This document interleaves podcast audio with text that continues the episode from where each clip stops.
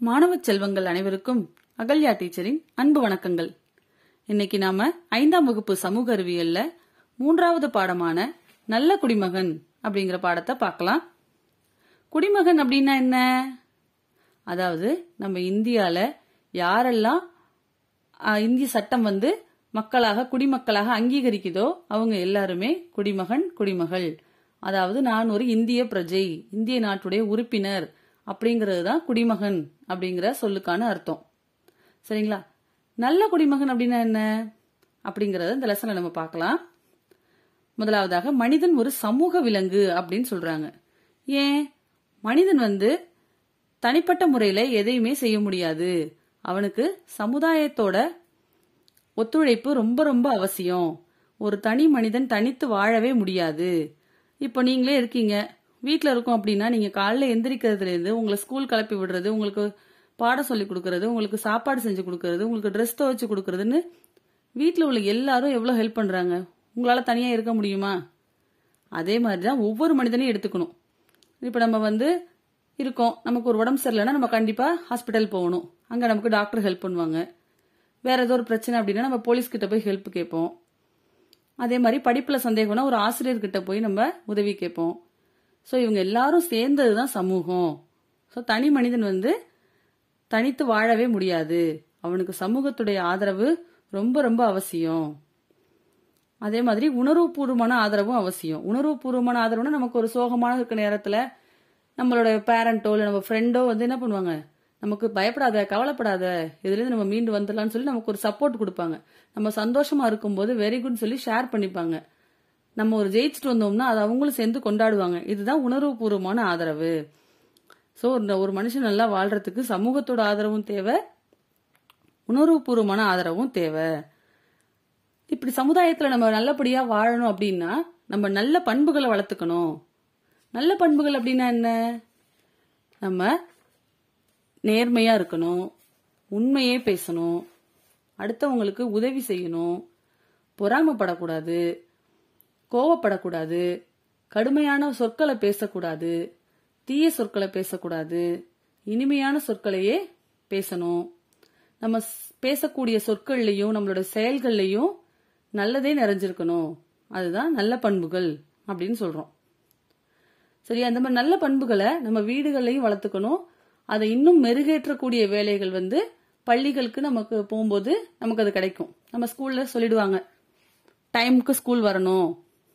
So அந்த இடத்துல நம்ம நேரம் தவறாமை அப்படிங்கிற பண்பு நமக்கு நம்ம அறியாமலே நமக்கு வந்துடும் காலைல ஒன்பது மணிக்கு ஸ்கூலில் இருக்கணும்னா எல்லாருமே கரெக்டாக போயிடுவோம் அந்த டைமுக்கு ஸோ ரெகுலராக போகும்போது ஒரு இடத்துக்கு இந்த டைமுக்கு சொல்லிட்டு அந்த டைமுக்கு போகணும். நேரம் தவறாமை அப்படிங்கிற ஒரு நல்ல பண்பு நமக்கு அங்கே வளரும்.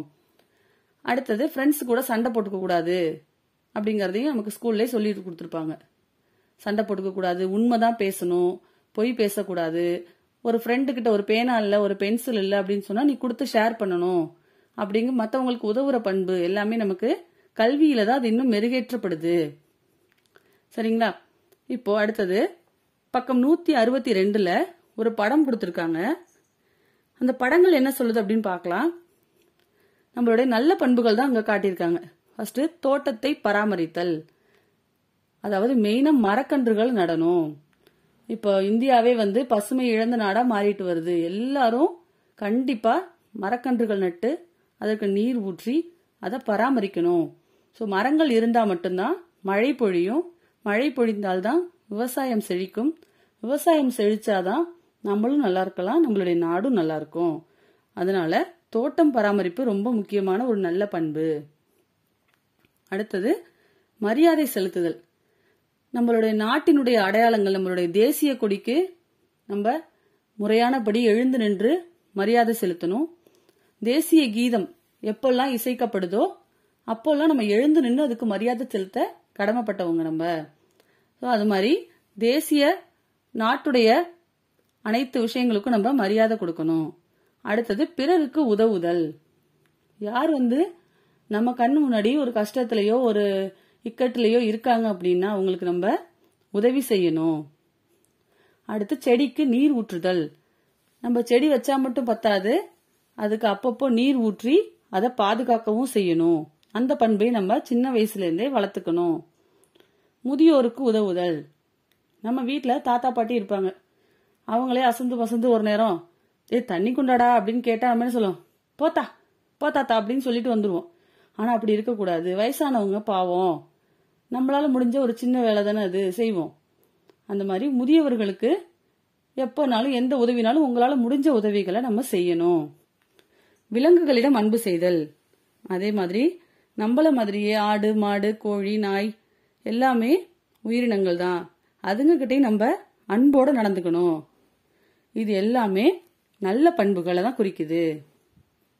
ஒரு சமுதாயம் நல்லபடியாக இயங்கணும் அப்படின்னா ஒரு நபருடைய நல்ல பண்புகள் ரொம்ப ரொம்ப முக்கியமான ஒன்று இதில் குடிமை அப்படிங்கிற சொல் என்ன குறிக்குது அப்படின்னா ஒரு நாட்டுடைய மக்கள் அல்லது குடிமக்கள். அதுதான் குடிமைங்கிற வார்த்தை. நம்ம எல்லாம் ஒற்றுமையா இணைந்து வாழணும். அதாவது நம்மளோட உடைகள் வேறுபாடா இருந்தாலும் நம்மளுடைய உணவு வேறுபாடாக இருந்தாலும் நம்ம கும்பிடக்கூடிய கடவுள் வேற்றுமையாக இருந்தாலும் நம்ம பேசக்கூடிய மொழி வேற்றுமையாக இருந்தாலும் எல்லாத்தையும் கலைஞ்சிட்டு நம்ம எல்லாரும் இந்தியர் அப்படிங்கிற ஒரு உணர்வு நமக்கு வரணும். அதை நம்ம வளர்த்துக்கிறது ஒரு மிக முக்கியமான நல்ல பண்பு. அதாவது இப்போ வந்து இப்போ ஒலிம்பிக்கில் இப்போ இந்தியா பதக்கம் வென்று கொண்டிருக்கிறது. ஆனால் அங்கே இந்தியாவில் உள்ள யாரோ ஒருத்தர் போய் அங்கே பதக்கம் வென்றா கூட இந்திய நாட்டில் உள்ள அத்தனை மக்களும் அதை சந்தோஷமாக கொண்டாடுறோம். அதுதான் வேற்றுமையில் ஒற்றுமைன்னு சொல்றது. அவர் யாரோ எவரோ ஒரு பேர் கூட நமக்கு தெரிஞ்சிருக்காது. ஆனால் நம்ம அதை கொண்டாடுறோம் இல்லையா? இதுதான் ஒற்றுமை. வேற்றுமையில் ஒற்றுமை அப்படின்னு சொல்றது. மக்கள் மத்தியில ஏற்றத்தாழ்வு இருக்கவே கூடாது. ஏற்றத்தாழ்வுனா என்ன? நான் வந்து பணக்காரன். நீ ஏழை. நான் வந்து வெள்ளையா இருக்கேன் நீ வந்து சேப்பா இருக்க. நான் புது ட்ரெஸ் போட்டிருக்கேன் நீ பழைய ட்ரெஸ் போட்டிருக்க. அப்புறம் எங்கள் எங்க வீடு மாடி வீடா இருக்கு. உங்க வீடு கூரை வீடா இருக்கு. அப்படி இப்படின்னு எந்த வித ஏற்றத்தாழ்வும் இருக்கக்கூடாது. எல்லாருமே ஒண்ணுதான். எல்லாருமே இந்த நாட்டோட குடிமக்கள் தான். நானும் இந்தியன் நீயும் இந்தியன். அவ்வளவுதான். அப்போ அந்த மாதிரி நல்ல பண்புகளை நம்ம வளர்த்துக்கணும். அதை இப்பத்துலேருந்து நம்ம வளர்த்துக்கிட்டாதான் நம்ம ஒரு பெரிய ஆகும்போது இந்த நாடு ஒரு நல்ல குடிமக்களை கொண்ட நாடாக அமையும்.